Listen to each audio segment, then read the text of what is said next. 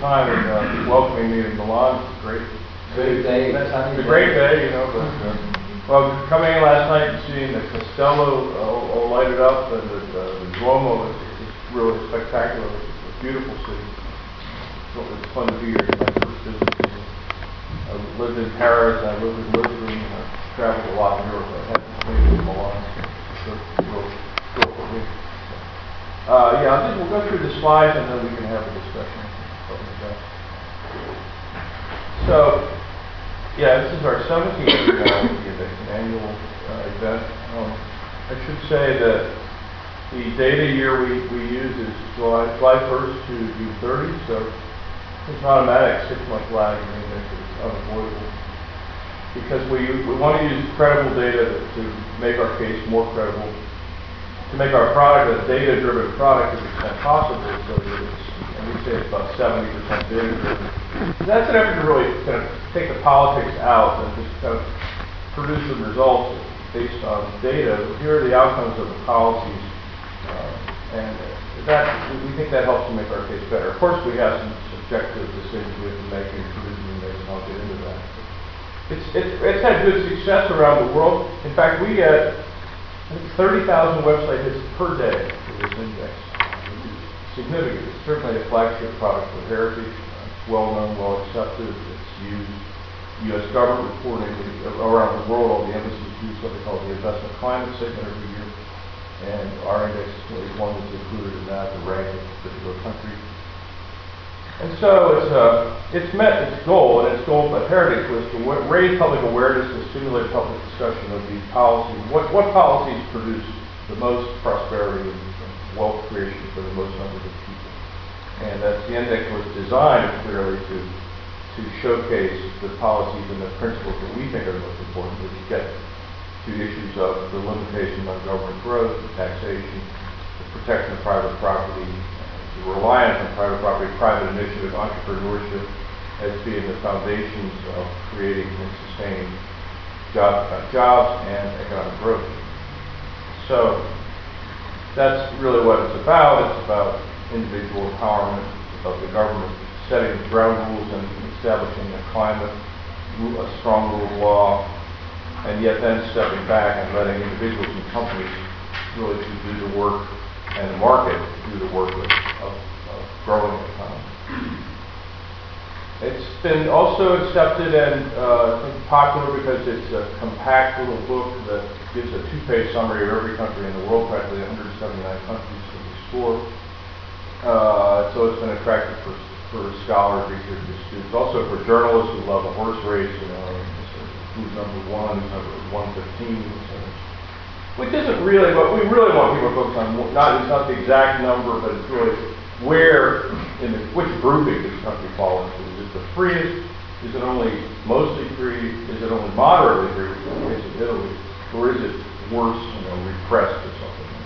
And how can countries uh, pursue policies over a long period of time uh, to develop a trend in in an upward direction? The methodology is transparent, open, it's in the back of the book. Every year, we make some improvements, and we go back and restate prior years so that it's constantly, uh, consistent.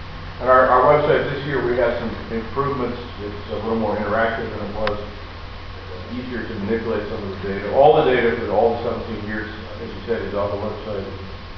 And uh, so that makes it attractive for a lot of and journalists. And we use these groups and some of these groups are our results. So here is the core of the Index of 10 Freedoms. The first one is from uh, Inter- International Finance Corporation World Bank, did a survey, which uh, you probably are pretty familiar with these, uh, especially not only how, how hard is it or easy to start a business, but how, how easy is it to stop a business, terminate one, go through a bankruptcy proceeding.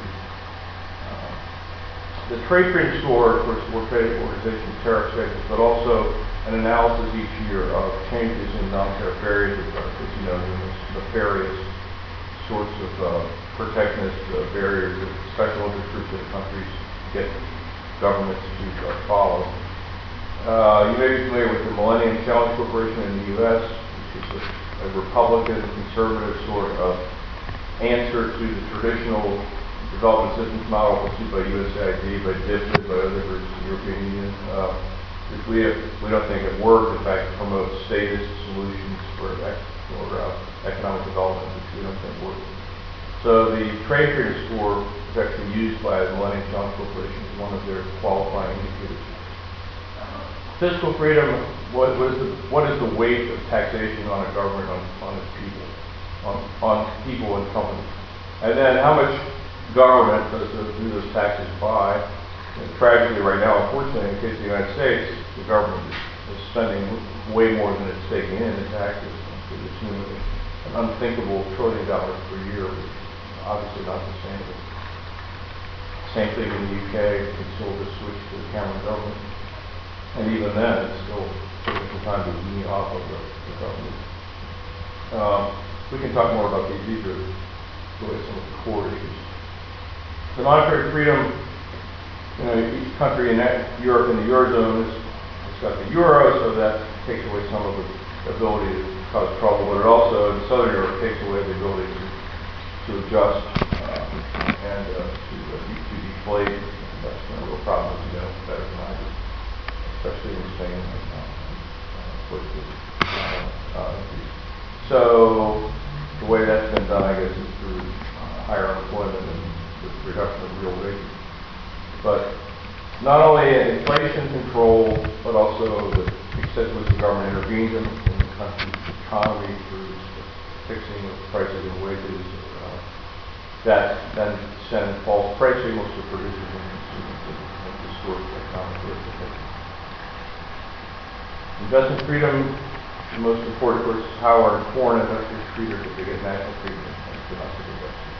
What are, are there extensive rules and regulations that companies have to, or individuals have to comply with, or is it easy, relatively? The banking sector is financial freedom, what it says is government uh, influence decisions about credit allocation based on special interests in politics versus a merit-based, merit-based uh, business model property rights and corruption, as I've already been discussing, very important, especially in developing countries.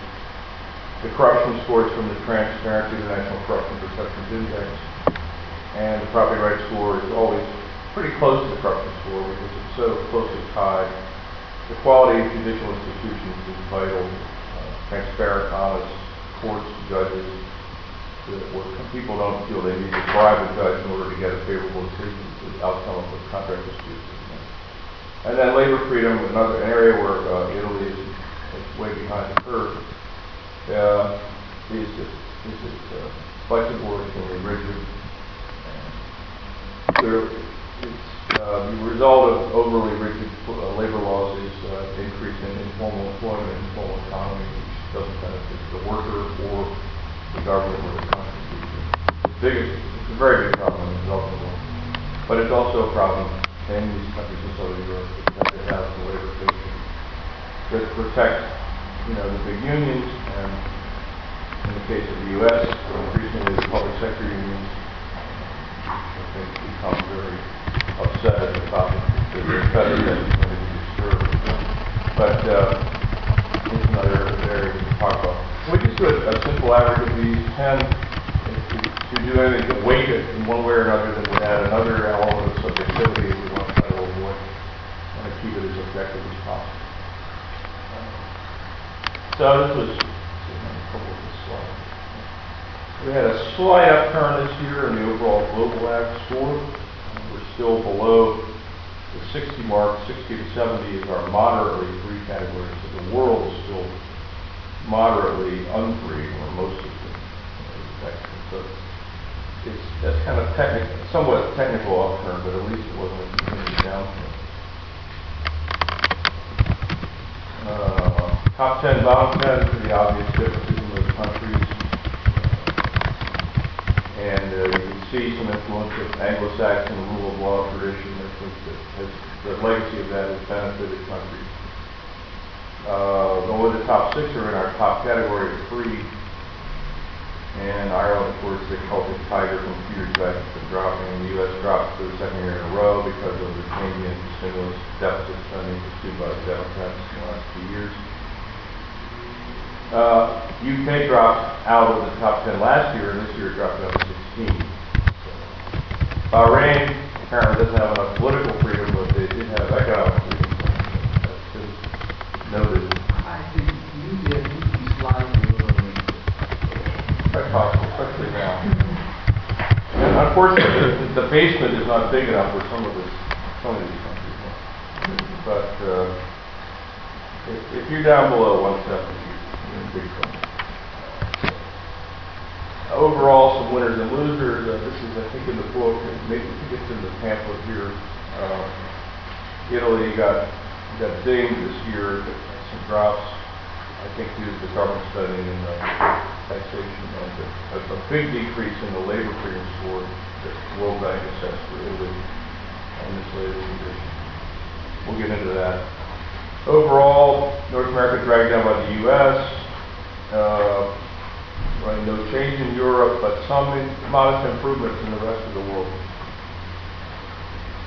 The big takeaway, graphically impressive um, story here is the correlation between our principles, the scores on our index and, and GDP and prosperity, and the kind of the takeoff that countries can get if they pursue these policies overall.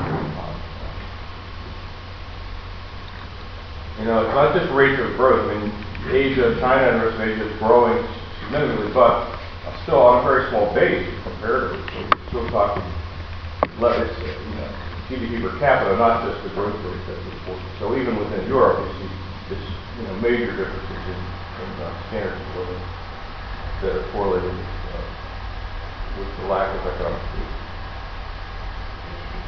Well-being, the Legatum Institute in London, is perfect correlation with our index.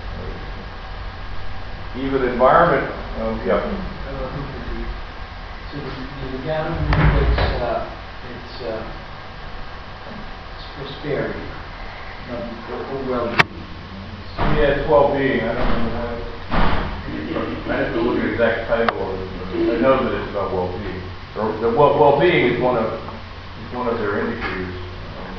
I think one of their most important Today will assess, uh, education quality and that sort of, uh, indicators.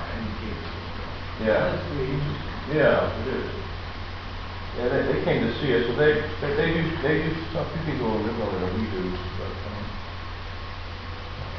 same thing with Cato, Fraser's if you wanted, a little bit more libertarian, it, it tracks the road very much, even though they have a different methodology. Yes, I mean, the, the, on a list of European countries, looking at uh, Cato, and various, um, the extent by which, uh, they can be considered similar is astonishing. It's, I mean, of course, the methodology is different, the principles are very close. Yeah, and we don't work with them at all on it, so it is interesting to see that same option.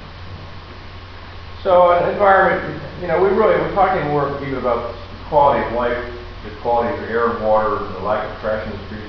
You know, putting aside the whole issue of global warming, just uh, looking at environment at large, the Yale group, the Yale uh, Institute does that, and uh, there is a correlation.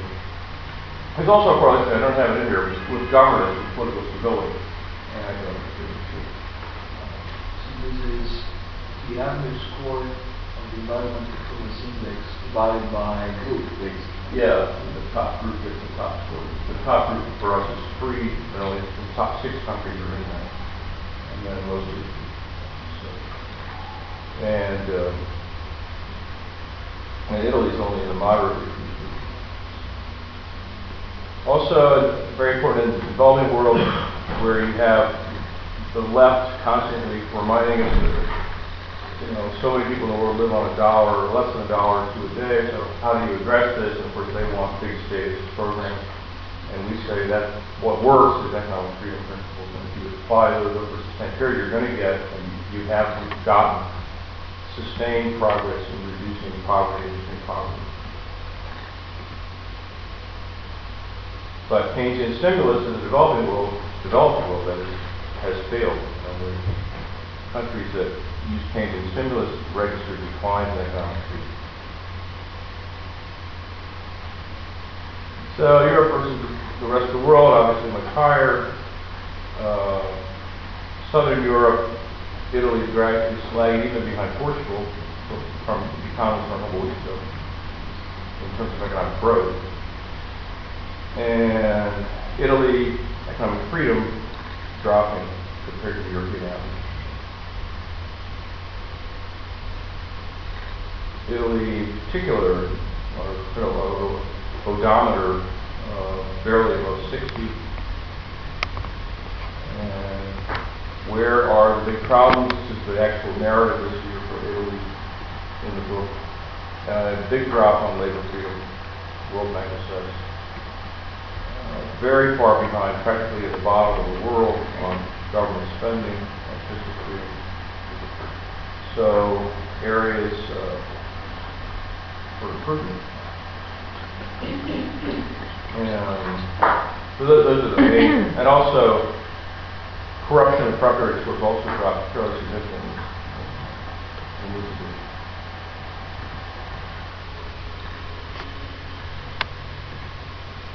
So that's, uh, those are the highlights, and that's our little thumb drive, and we give you a copy of Appreciate your attention, look forward to the discussion. Thank. Thank you very much.